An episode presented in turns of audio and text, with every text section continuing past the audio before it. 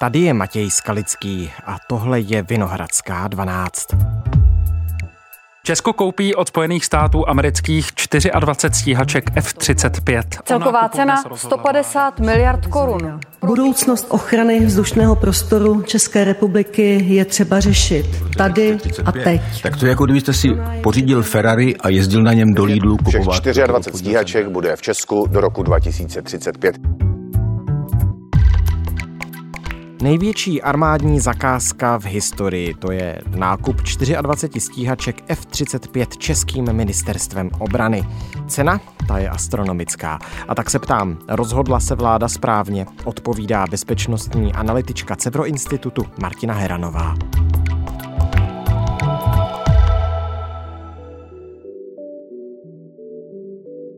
Dnes je středa 4. října. Dobrý den, vítejte tady u nás ve Vinohradské 12. Dobrý den, děkuji za pozvání. Jde o zásadní technologický skok pro rozvoj naší armády, Premiér Petr Fiala vysvětloval nákup 24 stíhaček F-35 mimo jiné tím, že se stávají standardem v rámci Severoatlantické aliance, že Česko tak posiluje vazby na zbytek aliance a že spojencům dáváme na vědomí, že nám není obrana jedno a že s námi mohou počítat. A my v tomto případě vlastně sázíme na jistotu.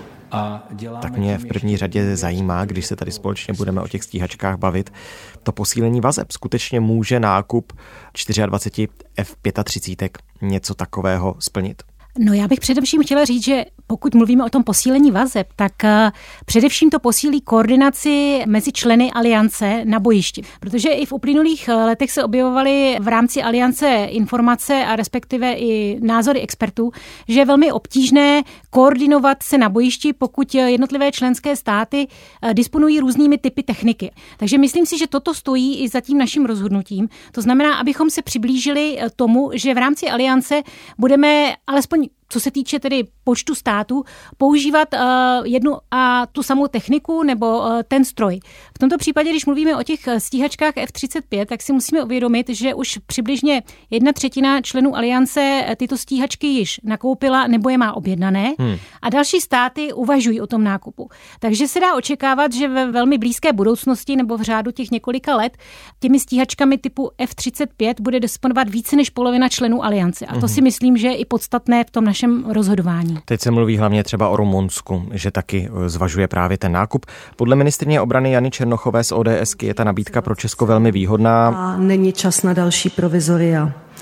Kdokoliv tvrdí, že se máme vydávat jinou cestou, tak neříká pravdu. Máme za sebou 7,3% z ročního obraného rozpočtu za 11 let to dělá nějakých 150 miliard, které vydáme za to, že nakoupíme ty stíhačky a zároveň eh, se v Česku na ně připravíme, když to velmi zjednoduším. To znamená, že vycvičíme piloty a tak dále. Sami z této položky vidíte, že to nebude žádný problém a chci všechny ubezpečit, že žádný... že žádný jiný projekt modernizace armády podle ministrině obrany tím nemá být ohrožen. No i s ohledem na plánovaný rozpočet na příští rok, který jsme tady ve Vinohradské 12 taky probírali, to teď na podzim skoro vypadá, že obrana je to nejdůležitější, co vláda řeší. No, ono to tak může na první pohled vypadat, ale musíme si uvědomit, že armáda, respektive rezort obrany byl léta podfinancovaný. A vlastně i z toho důvodu a i ta možnost té stability, co se týče výdajů na obranu, bylo v dubnu tohoto roku schváleno, že tedy budeme povinně vydávat 2% hrubého domácího produktu na naši obranu. A toto vlastně bude platit od 1. ledna příštího roku, kdy tedy i ze zákona který byl schválen v Dubnu, budeme vydávat ty 2% HDP. A v tomto balíku je obsažen vlastně ten rozpočet toho současného ministerstva obrany, respektive na ten příští rok. Hmm. To znamená, že to nejsou nějaké peníze navíc, které by obraně byly dávány ve smyslu na úkor školství nebo na úkol jiných výdajů státu. Jsou to vlastně už zákonem schválené peníze, které tehdy v tom Dubnu při podpoře tohoto zákona, chci připomenout, podpořilo i hnutí ANO proti bylo pouze SPD. Takže i to je ten pohled na to, že vlastně většina stran v parlamentu se shodla na tom, že je potřeba mít stabilní rozpočet i na následující roky a schválili zákonem, že budeme vydávat tedy 2% hrubého domácího produktu.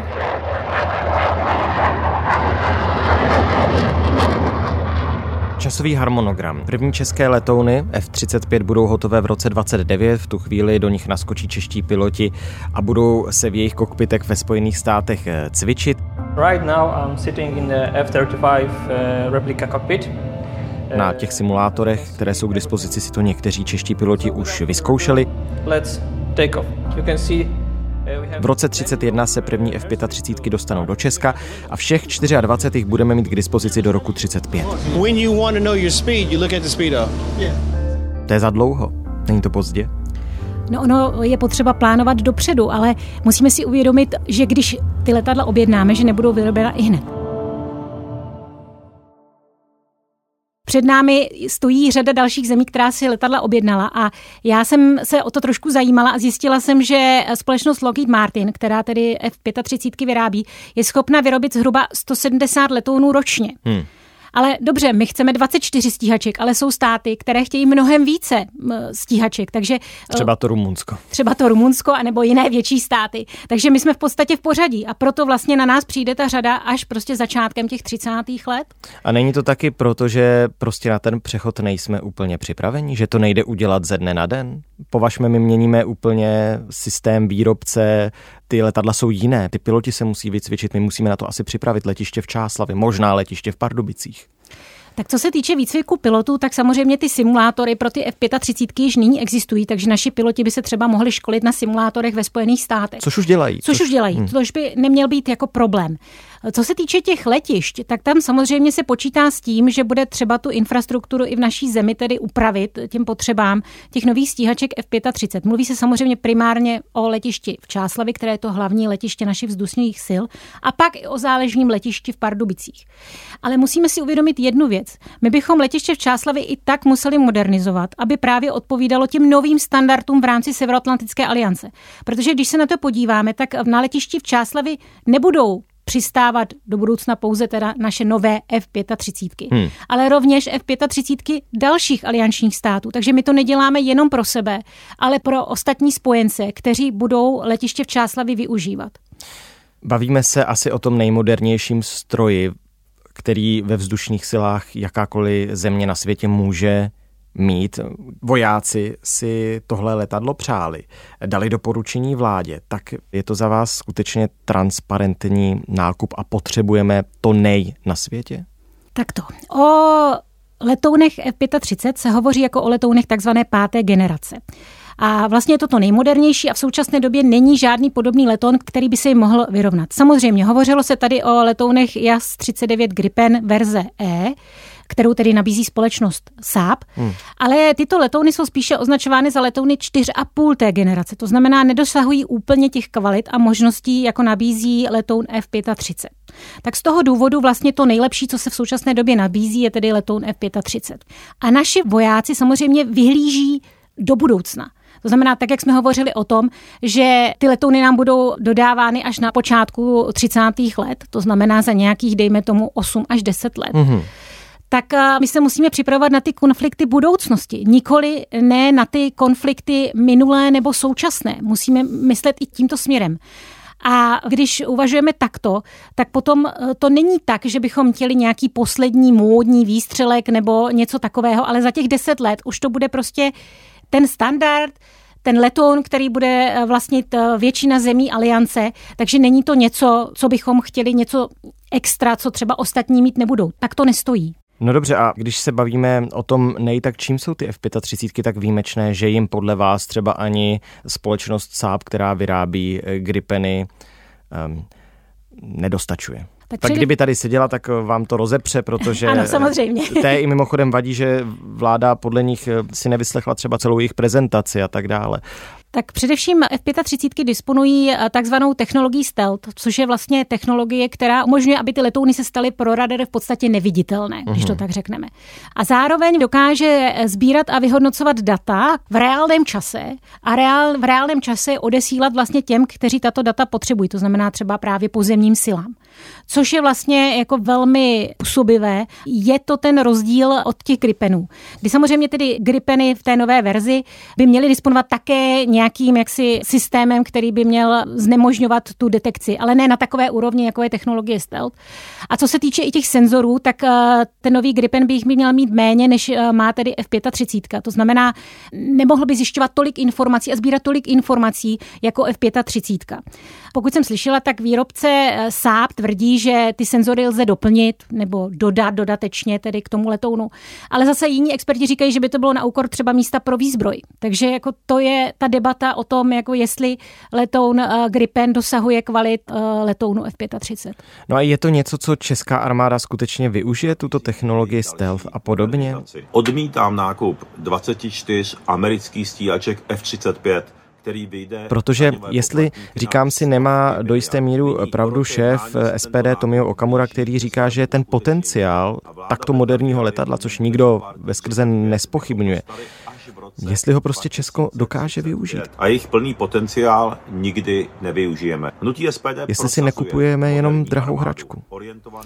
Rozumím. Tyto debaty se eh, jak si objevují v minulosti. V pokaždé, když jsme nakupovali nějakou moderní techniku pro naši armádu, tak se říkalo, a vojáci zase chtějí nějaké moderní, lepší hračky. Hmm. Ale já myslím, že to je trošku taková dehonestace naší armády a příslušníků naší armády. To bych, pardon, to bych rozhodně nechtěl, ale naše mise většinou spočívají jenom v nějakém air policingu, ne? Jako v hlídání oblastí, které má pod kontrolou NATO. Tak to bylo doposud, ale musíme si uvědomit, že armáda, naše armáda se v současné době připravuje na konflikt velkého rozsahu. Ostatně to je zmíněno i v návrhu nové obrané strategie, hmm. že česká armáda se připravuje na dlouhodobý obraný konflikt s technologicky vyspělým protivníkem disponujícím jadernými zbraněmi. Musíme si uvědomit, že bezpečnostní situace ve světě se radikálně změnila a že válečný konflikt není vůbec vyloučen. Takže my se připravujeme na budoucí válku. A to bych tu chtěla zdůraznit. Tady nejde o to, že bychom s těmi stíhačkami F-35 prováděli nadále nějaký air policing, což samozřejmě budeme, ale tady jde o to, že opravdu reálně hrozí, že budeme zapojeni do válečného konfliktu. A na to se připravujeme. Dobře, a mm, v momentě, kdy přijde kritika od ANO, třeba od bývalého ministra obrany Lubomína Metnera, který říká... Je to největší akviziční projekt v historii armády ale v danou dobu, kdy nemáme na důchody a další, se rozhodujeme o tom. Podívejte se na náš rozpočet, podívejte se, jak se musí škrtat, jak lidé na tom nejsou dobře, ekonomická situace není ideální, podívejte se, jak máme stále vysokou inflaci. Proč ten nákup neodložit o dva roky? Vy jste nás vůbec nevyslyšeli, vládo. Když nás do toho nikdo netlačí, když nás nikdo nenutí, abychom toto letadlo pořídili, tak eh, si tak myslím, eh, že nemá třeba i on trochu pravdu, že dobře, připravujeme se podle vás na nějaký konflikt, ale jestli ty letadla tady mohou být za 8, za 10 nebo až za 12 let, není to už jedno? Já bych hlavně k hnutí ano chtěla říct, že je jako zajímavé, že tvrdí zrovna toto, že prostě je potřeba s nákupem počkat a tak dále, že by se ty opravdu ty peníze měly dát někam jinam, ale zase tady hovoříme o tom uh, již schváleném rozpočtu rezortu obrany ty 2% HDP. Představuje si tedy hnutí ano, že odstoupíme od těch schválených 2%, které v Dubnu i z hlasy hnutí Ano prošlo v parlamentu, že o to ustoupím a že najednou řekneme armádě, no tak teď máme tedy jiné priority, máme jiné problémy, které musí naše země řešit, tak my zase armádě ty peníze sebereme. Já nevím, jak si to hnutí ano v tomto směru jako představuje. A ohledně toho, eh, proč ten nákup odložit nebo neodložit, tak eh, když nákup odložíme, eh, tak samozřejmě o to později pak ještě ty stíhačky mít budeme. Mm-hmm. To znamená, tak to nestojí.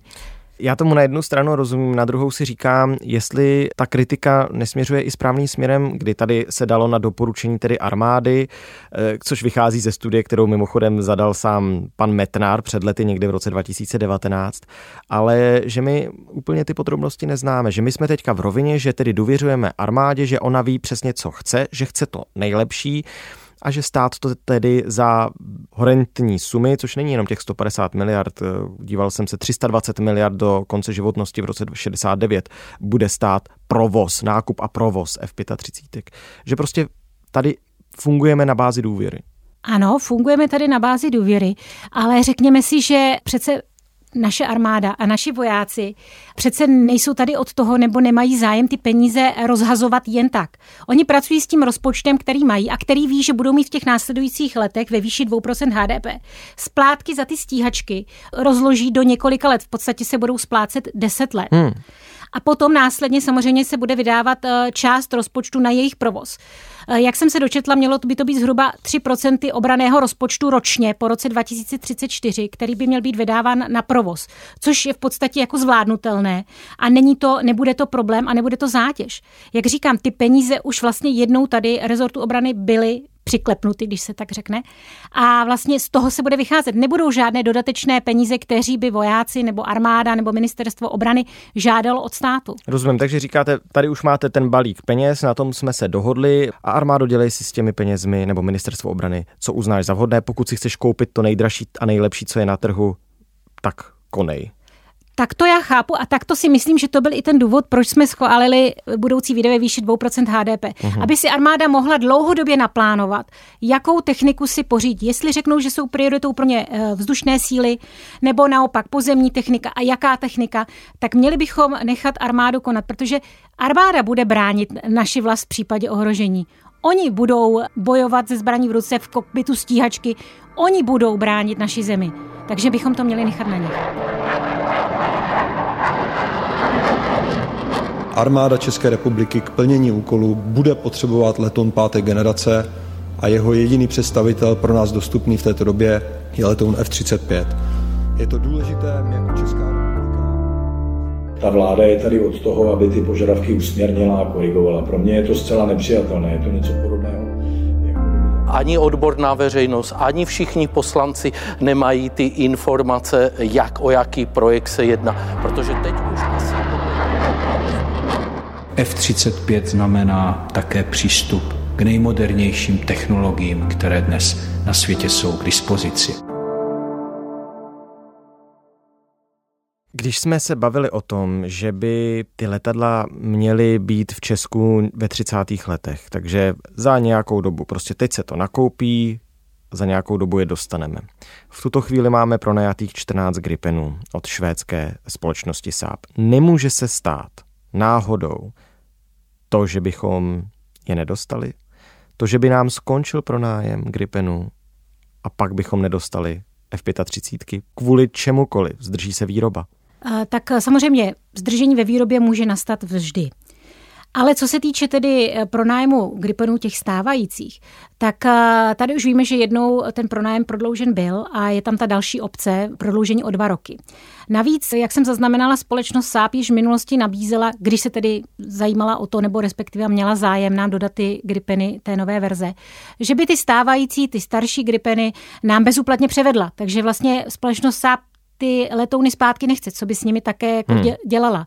Takže není problém, podle mého názoru, ten pronájem dále prodloužit. Na základě toho, kdy si budeme jistí, že dostaneme ty nové stíhačky F-35. Nehledě na to, že jsem slyšela i vyjádření našeho velitele vzdušných sil, že i sami vojáci počítají s tím, že by Gripeny, ty stávající, provozovali současně ještě s F-35 až někdy do roku 2035. Takže i mhm. armáda se v tomto směru vlastně vyjadřuje, že počítá s tím, že ty Gripeny budeme ještě používat současně i několik let ještě s těmi novými letouny F-35. No ale současný pronájem Gripenů končí za čtyři roky. Ano, ale armáda se zjevně domlívá a možná má nějaké zákulisní informace, které my nemáme, že to nebude problém prodloužit ten pronájem. Ostatně mm. říkám, ty signály tady byly i ze strany společnosti SAP. Tam je obce do roku 29, ale já si myslím, že teď se bavíme, že by ten pronájem měl trvat snad až do roku 2035, ano, že o tom se ano. jedná. A rozumím, že by tady mohl být i zájem eh, ze strany společnosti SAP. Na druhou stranu, pokud se SAP úplně nestotožnil s výběrem, s nákupem ministerstva obrany, nemůže se cítit ukřivděný? Tak ukřivděný se samozřejmě může cítit, ale myslím si, že je pořád lepší a mít nějaké peníze alespoň z toho pronájmu, než nemít žádné. Tak uh, nemyslím si, že by to, jestli to tak chápu, jak vy naznačujete, že by to byla nějaká pomsta ze strany sábu. A to jsem jako nechtěl tak, úplně, ale... to si nemyslím, že by nastalo. Eh, já jsem se na to ptal z jednoho důvodu, totiž Slovensko teď dopadlo eh, tak, že své MIGy, které vyřadilo, mělo nahradit F-16, které ale nedorazily a teď jejich vzdušný prostor musí vyhlídat sousední státy, včetně Česka, Polska, eh, německé Luftwaffe a tak dále, tak jestli Česku nehrozí něco podobného. Právě, že by ten přechod prostě nedopadl. No bude samozřejmě záležet na tom vývoji té bezpečnostní situace nejen v Evropě, ale i ve světě. Já si myslím, že k tomu spoždění vlastně na Slovensku došlo i z toho důvodu, že nyní tu máme konflikt na Ukrajině. Velká část zbraní a techniky se dodává právě Ukrajině. Nejenom naše evropské, ale i právě americké zbrojovky se snaží navýšit kapacitu právě i co se týče výroby teda techniky, ať už to jsou stíhačky, ať jsou to tanky, obrněná vozidla a tak dále. Ale samozřejmě to navýšení výroby to nejde realizovat ze dne na den, takže to najíždí postupně. Ale říkám si, myslím si, že k tomuto spoždění může docházet i s ohledem na to, že ty požadavky jsou jinde. A v tuto chvíli samozřejmě prioritou dodávat maximum vlastně Ukrajině. F-16 to je specifikum, tam pořád byly ty diskuze, jestli tedy F-16 vůbec budou na Ukrajinu dodány či nikoliv. Teď víme, že teda ten souhlas nakonec bude, ale to se obecně týká, říkám, veškeré vojenské techniky v současnosti. Nebylo by jednodušší pro Českou republiku místo 24 nadzvukových stíhaček si pořídit třeba protivzdušnou obranu? Já nevím, Patriot, baterie Patriot americké. Vyšlo by to ještě dráž? Tak určitě by to vyšlo dráž, ale hlavně eh, si myslím, že pokud se podíváme i na jiné státy, a teď myslím jako větší, vyspělejší, tak ty samozřejmě disponují obojí, to znamená jak stíhacím letectvem, tak samozřejmě tou protivzdušnou obranou. No, Polsko například. Polsko například, hmm. které samozřejmě má ty eh, F-35 rovněž objednané, ale už od roku 2020 a vlastně ty první by měly být dodány někdy v roce 2026. Takže mnohem dříve než nám, protože si objednali dříve než my. Hmm. A Polsko je samozřejmě mnohem větší stát, než, než jsme my, takže ty i se rozhodli investovat do obrany mnohem více než my. Tam se hovoří o tom, že Poláci už jdou nad 3% HDP na obranu, tam ten, ten boom je obrovský, protože si to vytkli jako naprostou prioritu. Takže i disponují větším rozpočtem a tudíž si můžou dovolit nakupovat více techniky a více vlastně eh, prostředků obrany. Zmínil jsem tu ten rok 2069, to znamená ten rok, kdy by měla skončit v úvozovkách životnost, eh, nevím, jestli se tomu tak u stíhaček hmm. říká, F-35, které si Česko pořídí. Eh, mám to chápat tak, že pro jakýkoliv budoucí konflikt máme vystaráno a jsme chráněni na příštích 50, 40 let? Tak ono se hovoří, že samozřejmě ta životnost eh, těch 35 je 30-40 let, ale počítá se, že to bude delší doba, protože když se provede nějaká modernizace, tak samozřejmě ta životnost těch letounů se prodlužuje. Takže opravdu třeba na nějakých 50 let skutečně můžeme mít vystaráno. Ale samozřejmě my nedokážeme odhadnout, co bude za 50 let, my nedokážeme odhadnout, co bude za 30 let. Nevíme, jak se mezinárodní situace dále bude vyvíjet eh, jakým způsobem se bude válčit, protože samozřejmě se modernizuje nejenom ve vzduchu, ale samozřejmě i na zemi, na moři, my tedy námořní síly nemáme. To všechno ovlivní i to, jak ty války v budoucnosti budou hmm. vypadat. Ale na zemi my máme za asi 50-60 miliard objednaná ze Švédska bojová vozidla, to znamená, že my posilujeme obranu České republiky v tuto chvíli? Tak my máme pozemní a vzdušné síly, tak eh, kam jinam investovat, než eh, do těchto dvou částí, teda armády. To jsou ty hlavní části, takže tam musíme skutečně modernizovat, protože jsme pořád byli závislí na té zastaralé ruské technice, především teda na zemi. A ve vzduchu jsme tedy již měli ty Gripeny od roku 2005, ale prostě jinak ta ostatní technika byla velmi zastaralá. No tak jo, tak já vám moc děkuji, že jsme to společně mohli probrat. Já také děkuji a přeji hezký den.